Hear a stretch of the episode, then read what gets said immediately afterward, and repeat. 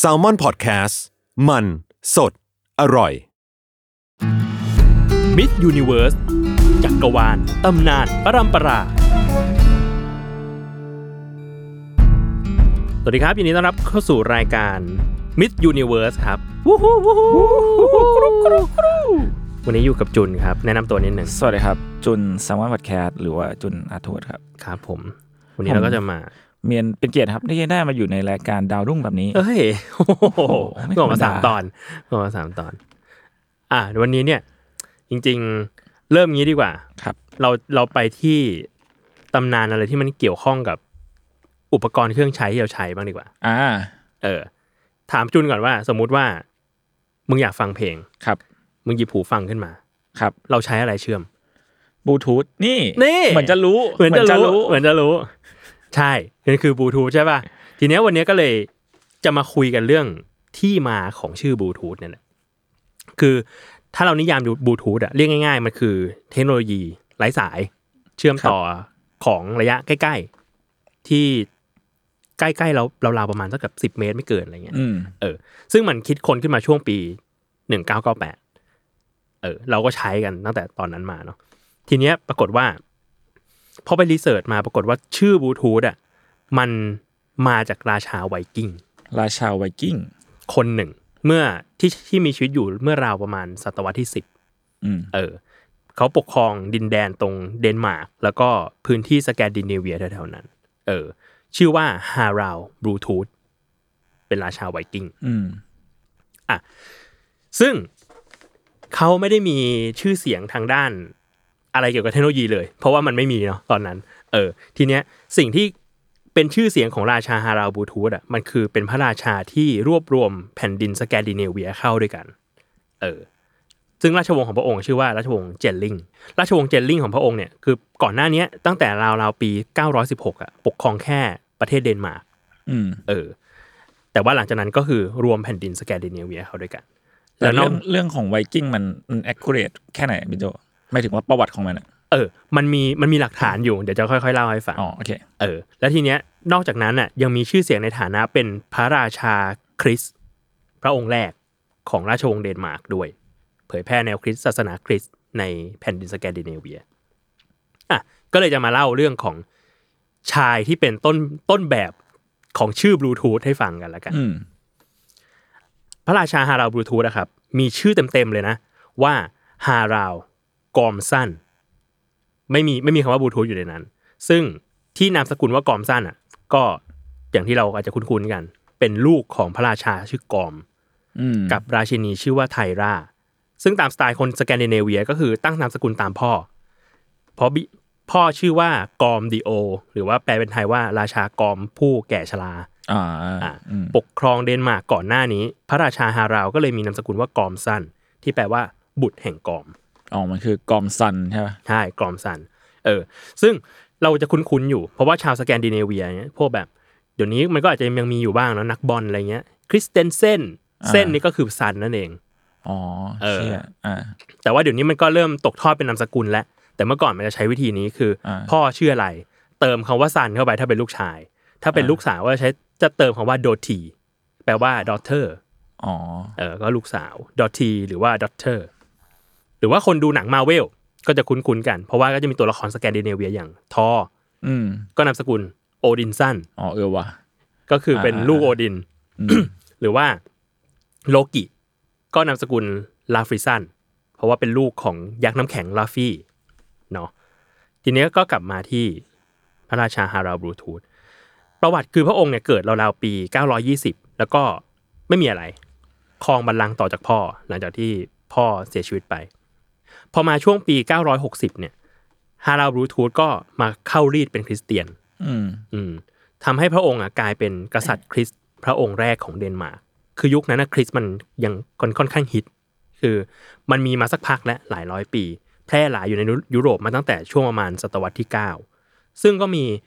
นักประวัติศาสตร์อ่ะไปสืบค้นกันก็ว่ากันว่าการที่พระองค์อ่ะเปลี่ยนไปนับถือคริสต์อ่ะมันไม่ใช่แค่เรื่องของพลังศรัทธาอย่างเดียว ว่าโอ้ยเชื่อในคริสต์มากเลยก็เลยเข้ารีดมันไม่ใช่แค่เรื่องนั้น แต่ว่ามันเป็นวิธีทางการเมืองวิธีหนึ่ง ของพระราชาฮาราวบลูทูธด้วย เพราะว่าตอนนั้นน่ะคริสตจักรอะมันอยู่ในช่วงยุคเดียวกับพระเจ้าออตโตมหาราช อืม ซึ่งเป็นกษัตริย์แห่งแคว้นแฟรงก์ตะวันออก ซึ่งตอนนี้ก็เป็นประเทศเยอรมนี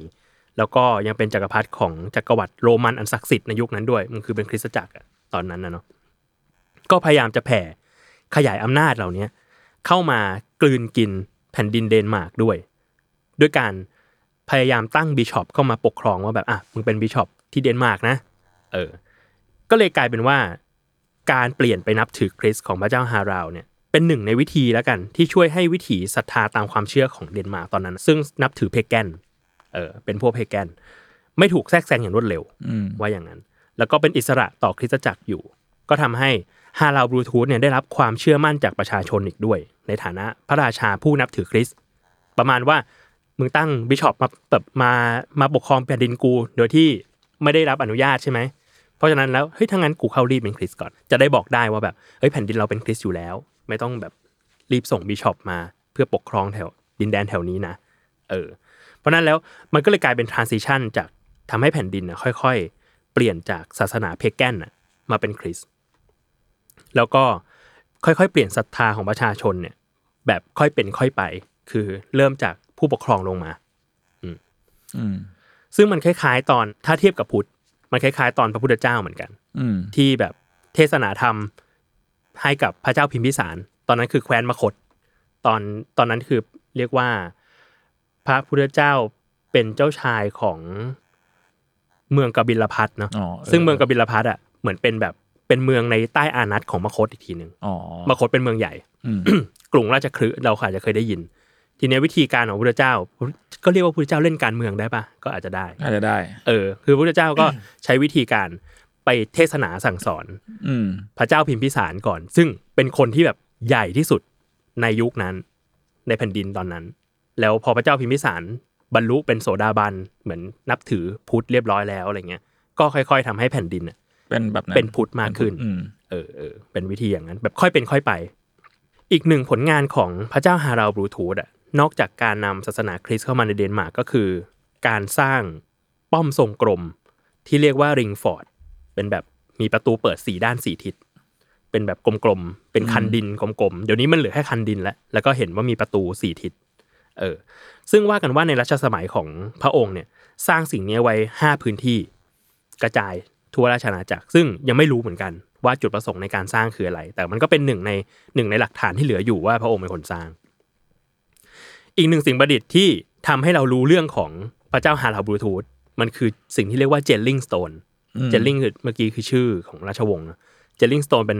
หินแกะสลักอักษรรูน อ่า เออซึ่งเป็นแหล่งบันทึกข้อมูลหลักเกี่ยวกับพระเจ้าฮาราบลูทูธที่ยังเหลือมาถึงปัจจุบัน อ่า เหมือนศิลาจารึกเนี่ย เออเหมือนศิลาจารึกเหมือนแบบพ่อขุนรามคำแหงอะไรเงี้ย อ่า เพราะแบบเอ้ โพ ย เนกลีฟ โพเนกลีฟโพเนกทำลายไม่ได้เงี้ยเออ ซึ่งเจลลิงสโตนก้อนแรกอ่ะสันนิษฐานว่าแกะสลักขึ้นมาโดยพระเจ้ากอมคือเป็นพ่อของพระเจ้าฮาราม อืม เพื่อเป็นอนุสรณ์แก่ราชินีไทล่าที่สิ้นพระชนม์ไป ทีเนี้ยพอมาเจลลิงสโตนก้อนที่สองเนี่ยพระเจ้าฮาราวสร้างเองแหละเพราะว่าที่รู้เพราะว่ามันแกะสลักขึ้นเพื่อยกย่องพระบิดาพระมารดา อืม เออแล้วก็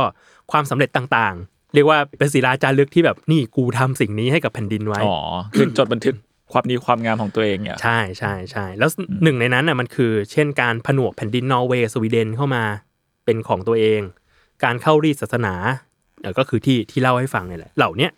มันได้มาจากหลักฐานที่อยู่ในเจลลิงสโตน อืม ก้อนที่สองนี่เอง ทีเนี้ยช่วงท้ายๆรัชสมัยของพระเจ้าฮาราวเนี่ยคือค่อนข้างน่าสงสาร เพราะว่าหลังจากที่รวบรวมแผ่นดิน สแกนดิเนเวีย เข้ารีดเป็นคริสต์เรียบร้อยแล้วเนี่ย พอช่วงปลายปลายๆรัชสมัยเนี่ยพระเจ้าฮาราวบลูทูธเนี่ยถูกรัฐประหาร อ้าว ยึดอำนาจโดยลูกชายของพระองค์เอง ชื่อว่าสเวนฮาราวสัน อืม อืมหรือว่ามีฉายาว่าสเวนฟอกเบียดหรือว่าอะไรเขาซ่อม อ๋อ เขาง่าม fork แบบฟอก fork แบบเป็นง่าม อืม เป็นซ่อม ที่ก็ร่วมมือกับขุนน้ำขุนนางที่ไม่ค่อยแฮปปี้กับรัชสมัยของพระเจ้าฮาราวมา ถอดพระองค์ ลงจากบัลลังก์แล้วก็เนรเทศออกไปจากราชอาณาจักร ก่อนที่จะสิ้นพระชนม์หลังจากถูกเนรเทศได้ไม่นานก็ มีหลักฐานในยุคหลังมาบันทึกว่าพระเจ้าฮาราวเนี่ยถูกมือเกาทานยิงธนูใส่ อืม จนสิ้นประชนม์ก็ปิดตำนานของพระเจ้าฮาราวบลูทูธลง ชีวิตจริง ๆ มีแค่นี้ อืม แล้วที่มันน่าแปลกใจคือที่ฝังพระศพพระองค์เนี่ย ตอนเนี้ยก็ยังไม่มีใครรู้เลย ว่าอยู่ไหน ที่ ใช่ ไม่มีไม่ไม่มีอนุสรณ์ไม่มีที่ฝังศพ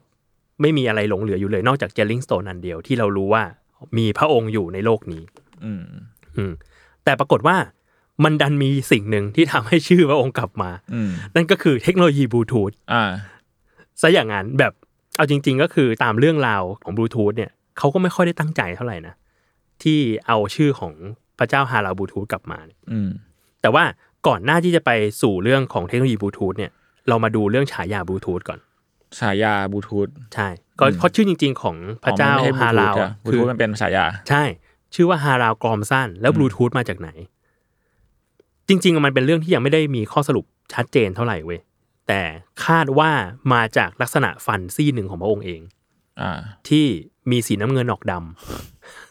ซึ่งเดาว่ามาจากแบบเป็นฟันผุอะ อืม เออ เมื่อกี้คิดว่าทูธมันฟันมาวะฟัน ใช่ น้ำเงิน เออฟันมันคือฟันสีฟ้า ฟันสีน้ำเงินน่ะ เออ ซึ่ง หรือถ้าอยากให้มีคำอธิบายที่ดูสุขภาพไม่แย่เท่าเนี้ยมันก็คือว่าสแกนดิเนเวียยุคนั้นน่ะ มันมีพืชประเภทเบอร์รี่เยอะ อืม ซึ่งพระเจ้าฮาราวก็อาจจะเสวยเยอะไปหน่อย อ๋อ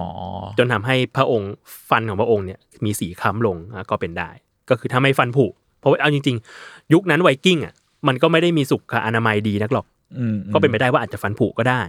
มีฟันแบบเออฟันฟันสีคล้ำอะไรก็ว่าไป เพราะว่าคำว่าบลูทูธจริง ๆ มันไม่ได้แปลว่าฟันน้ำเงินเท่านั้น ถ้าไปดูรากศัพท์ของคำว่าบลูในภาษาออกษรเนี่ยภาษาสแกนดิเนเวียมันอาจจะเป็นว่าคล้ำ อืม เออ น้ำเงินออกคล้ำ เกือบดำบลูกับแบล็กมันก็ใกล้กัน ก็ได้เหมือนกัน แล้วแบบพุทธพุทธมีแบบนี้ไหม มีฉายาไหม พุทธพุทธ เออ นั่นดิ ไม่น่านะ คือผมรู้สึกว่าพวกสแกมมันชอบมีแบบฉายาแบบบ่งบอกอะไรบางอย่างแบบ หนวดขาว เออ แบล็คบลูเบียดบลูไวท์เบียดอะไรอย่าง เอ เงี้ย อเออเชี่ยเหมือนวันพีซเลยวะ เออ หนวดขาว อย่างนั้ ห น น น่ะ วดดำเนี่ย ซึ่งมันเป็นแบบ พวกล่องทะเลอะไรอย่างเงี้ยหรอไรู้ มัน หอกั เป็นมันเป็นมันเป็นหนึ่งในเรียกว่าไง เหมือน วัฒนธรรมทางฝั่งยุโรปอะที่แบบสมมติราชาคนเนี้ย หัวหน้าคนเนี้ย มีลักษณะแบบเนี้ยก็จะตั้งชื่อ อืม ชื่อเล่นให้ ซึ่งเดี๋ยวนี้ถ้าสมัยนี้อาจจะคุ้นเคยกับคำว่า The Great อ่า เออ ก็จะเป็นแบบว่ามหาราชอะไรเงี้ยเนาะ แต่สมัยนั้นมันก็จะมีเนี่ยเยอะแยะมากมาย บางทีก็บลูทูธบ้างเนี่ย ฟอกเบียดก็จะมาตั้งกันว่าแบบ อ่ะ มึงมีเขาเป็นง่ามนะอะไรก็ว่าไป พุทธพุทธมีแบบนี้ไหม จริงๆแล้วมีอยู่เหมือนกัน หรอ เพราะว่าชื่อคนมันซ้ำกันเยอะ อืม เออ อย่างเช่นสมมติชื่อโหลๆเลยสมัยพุทธกาลชื่อกัสสปะ อืม เราก็จะมีแบบพระมหากัสสปะ มหาคือใหญ่ อืม ซึ่งอาจจะแปลได้หลายอย่างอาจจะแปลได้ว่าแบบ มี ตัวใหญ่เหรอ สักใหญ่หรืออ อ ตัวใหญ่ก็เป็นไปได้ อืม เออ หรือกัสสปะคนอื่นก็จะมีตั้งจำเพาะลงไปว่าแบบถิ่นที่อยู่ที่เกิดที่ไหน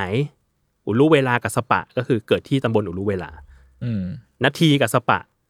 อยู่อาศัยอยู่ริมน้ำอะไรประมาณนั้นขยากัสสปะอยู่ที่ตำบลขยา ก็จะเป็นแบบแต่ละคนตามฉายาไป หรือตามลักษณะนิสัยก็มีเหมือนกัน อย่างมีพระชื่อเลวตะก็มีอยู่สองสามคน ก็จะมีเลวตะชื่อ กังขาเลวตะ อืม คือขี้สงสัยมึงถามจังเป็นจำหนูจำไม่คนก็เรียกกังขาเรวตะอะไรเงี้ย กลับมาที่บลูทูธคือ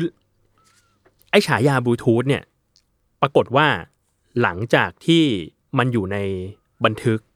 มันก็หายไปนานมาก จนกระทั่ง ชื่อมันกลับมาเป็นตัวแทนสัญญาณ เชื่อมต่อไร้สายที่ชื่อว่าบลูทูธคือเรื่องเนี้ยไปอ่านมาจาก ในเว็บไซต์ของบลูทูธเองเลย เขาก็บอกว่ามันมีเรื่องที่เกิดขึ้นในปี 1996 อืม เว็บไซต์ Official เนี่ยบอกว่า บริษัทเทคโนโลยีชั้นนำของโลกตอนนั้นเว้ย อย่าง Intel e l i x s o n Nokia e l i x s o n นี่เป็นลูกชาย e l i x ว่ะ เออว่ะ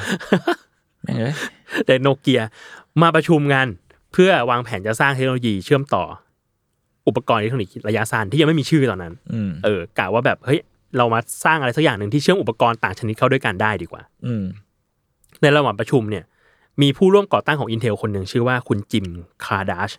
ก็เสนอชื่อบลูทูธขึ้นมา แต่ว่าตอนนั้นคือเป็นชื่อชั่วคราว เออ ว่ากันว่าในวงประชุมอะเขาพูดว่า คือพระราชาฮาราบลูทูธอะเป็นที่รู้จักในฐานะผู้ที่รวบรวมแผ่นดินสแกนดิเนเวีย เข้าด้วยกันเป็นหนึ่ง อืม เป็นหนึ่งเดียว เหมือนกับที่พวกเราเนี่ย รวมอุปกรณ์ อยากจะเชื่อมต่ออุปกรณ์ PC กับ อืม โทรศัพท์มือถือเนี่ยให้เป็นหนึ่งเดียวกัน อืม เออ แล้วชื่อเนี่ยก็ตั้งใจจะใช้แค่แบบ เป็นชื่อชั่วคราวเป็นการภายในอะ อืม เหมือนเหมือนเราเรียกกันเป็นชื่อเล่นๆอะ อืม เออ สรุปไม่ กลายเป็นว่าชื่อเนี้ยออฟฟิเชียลจริง คือตอนนั้นน่ะความตั้งใจคือจะให้ทีมมาร์เก็ตติ้งเนี่ยมีชื่อที่ดีกว่ามาใช้แทน อืม เออ ซึ่ง